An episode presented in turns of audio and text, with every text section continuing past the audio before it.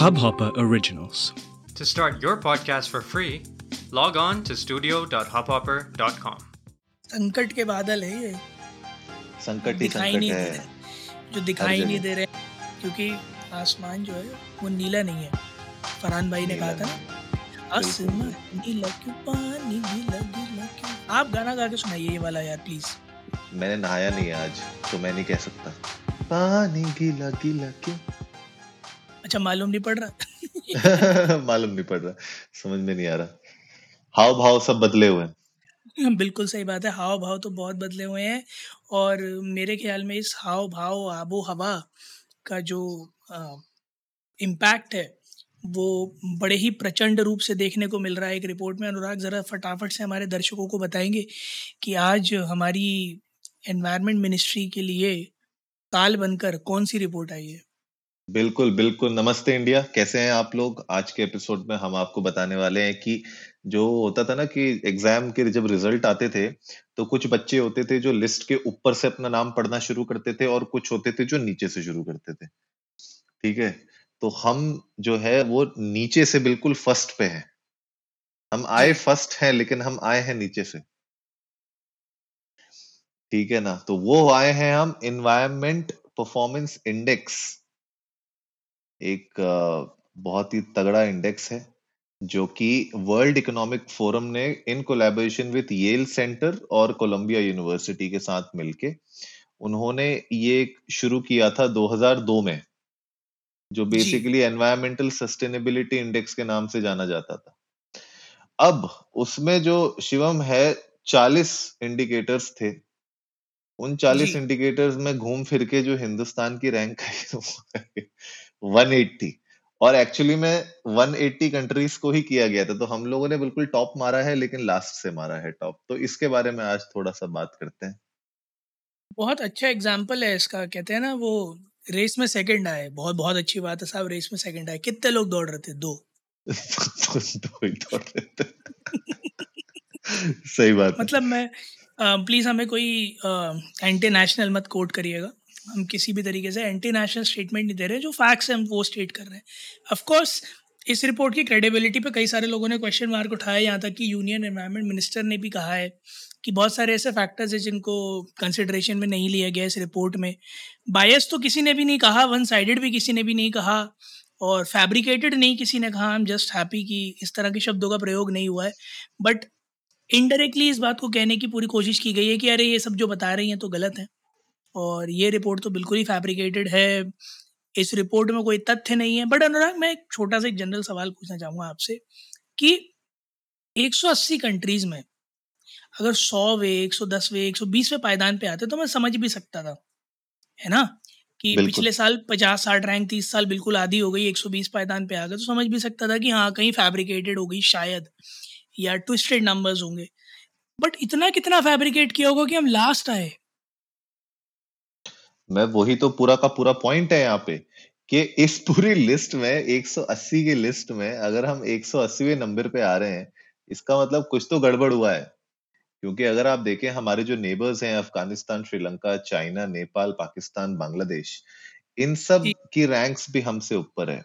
तो इसका मतलब कुछ तो गड़बड़ हुआ होगा। अब आप अगर टॉप फाइव कंट्रीज़ को देख लें Shivam Denmark UK Finland Malta और स्वीडन राइट वैसे भी इन कंट्रीज़ में जो पोल्यूशन है वो कम है बहुत ज़्यादा। ईवी वहाँ पे बहुत ज़्यादा ईवी का बहुत वहाँ पे पेनिट्रेशन ज़्यादा है। पॉपुलेशन भी मैं मानता हूँ चलो कम है वहाँ पे। पर अगर मैं इंडिया की बात करूँ वैसे ही हमारी एयर क्वालिटी की बैंड बजी पड़ी है। टॉप मेरे ख्याल से जो टॉप टेन पोल्यूटेंट सिटीज़ हैं ऑफ़ द वर्ल्ड उसमें हमारे पाँच छह तो हमारे दिल्ली एनसीआर के आसपास ही शहर आ जाते हैं।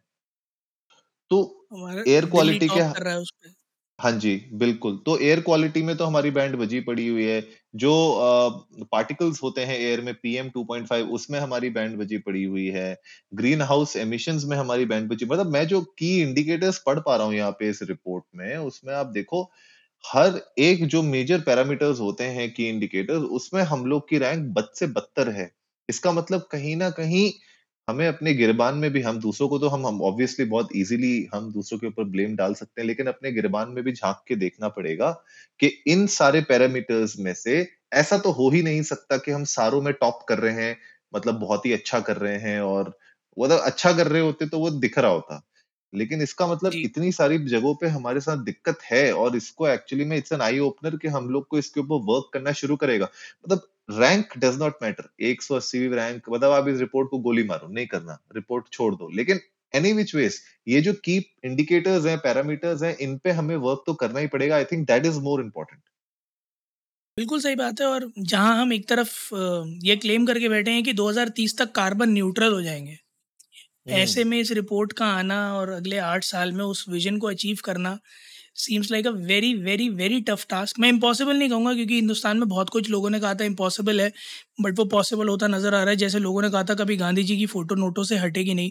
थोड़े दिन पहले ही मैं खबर सुन रहा था कि और किसी की भी फ़ोटो लगाने का मन हो रहा है नोटों पर।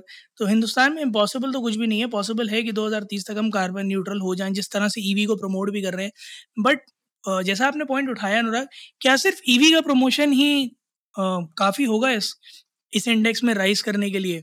और अगर रैंक्स को एक एक दफ़ा छोड़ भी दिया जाए तो कई बार हमने एपिसोड्स में भी कवर किया है, जहाँ कई सारे फॉरेस्ट को काटने के लिए कितनी सारी कंपनीज़ लगी पड़ी थी, जिन पे स्टे चल रहे हैं हाई कोर्ट सुप्रीम कोर्ट के स्टे चल रहे हैं। तो ऐसा नहीं है कि ऐसी एक्टिविटीज़ जो एनवायरनमेंट डैमेज करती हैं, वो नहीं हो रही हैं। माइनिंग भी धड़ाधड़ हो रही है बिल्डिंग कंस्ट्रक्शंस भी धड़ाधड़ हो रहे हैं हाईवेज़ के लिए सड़कें धड़ाधड़ बनाई जा रही हैं।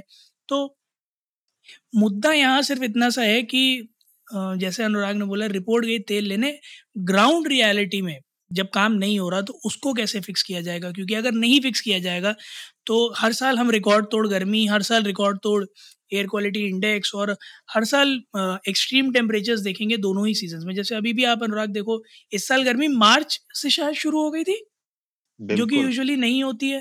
राइट मार्च में आपको वो चालीस बयालीस डिग्री टेम्परेचर देखने को मिल रहा था।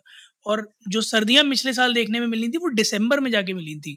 नवंबर तक आराम से लोग टी शर्ट्स में घूम रहे थे। सो आई थिंक ये जो एक्सट्रीम टेम्परेचर्स का जो पूरा फंडा है हम कहीं से कहीं तक भी अब ट्रॉपिक ऑफ़ कैंसर पे रह रहे हैं तो खुद को कह ही नहीं सकते। हम तो एक्सट्रीम्स में रहने लग गए तो एक बहुत बड़ा क्वेश्चन मार्क है कि हमारी जो इन्वायरमेंट पॉलिसीज़ हैं, वो अगले पाँच साल, आठ साल, दस साल ये कैसे शेप की जाएँगी ताकि जो विजन लेके चल रहे हैं उसे अचीव कर पाएँ? एब्सोल्युटली तो गाइस आप लोग भी जाइए इंडियन डेस्क को नमस्ते पर ट्विटर और इंस्टाग्राम पे हमारे साथ अपने थॉट्स शेयर करिए।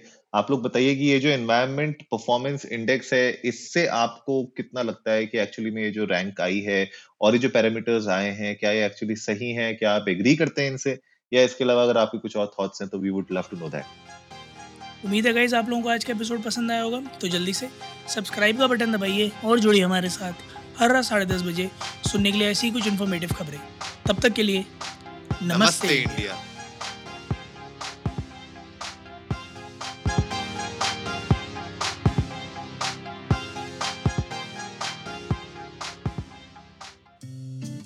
इस हब हॉपर ओरिजिनल को सुनने के लिए आपका शुक्रिया। अगर आप भी अपना पॉडकास्ट लॉन्च करना चाहते हैं तो हब हॉपर स्टूडियो वेबसाइट पे रजिस्टर करें और एक मिनट के अंदर अंदर अपना खुद का पॉडकास्ट लॉन्च करें। यही नहीं स्टूडियो देता है आपको पूरी आज़ादी कहीं भी, कभी भी अपना पॉडकास्ट लॉन्च करने की सिर्फ़ तीन आसान स्टेप्स में। तो साथ में अपना पॉडकास्ट शुरू करने के लिए तैयार। Just hop on Hubhopper simply content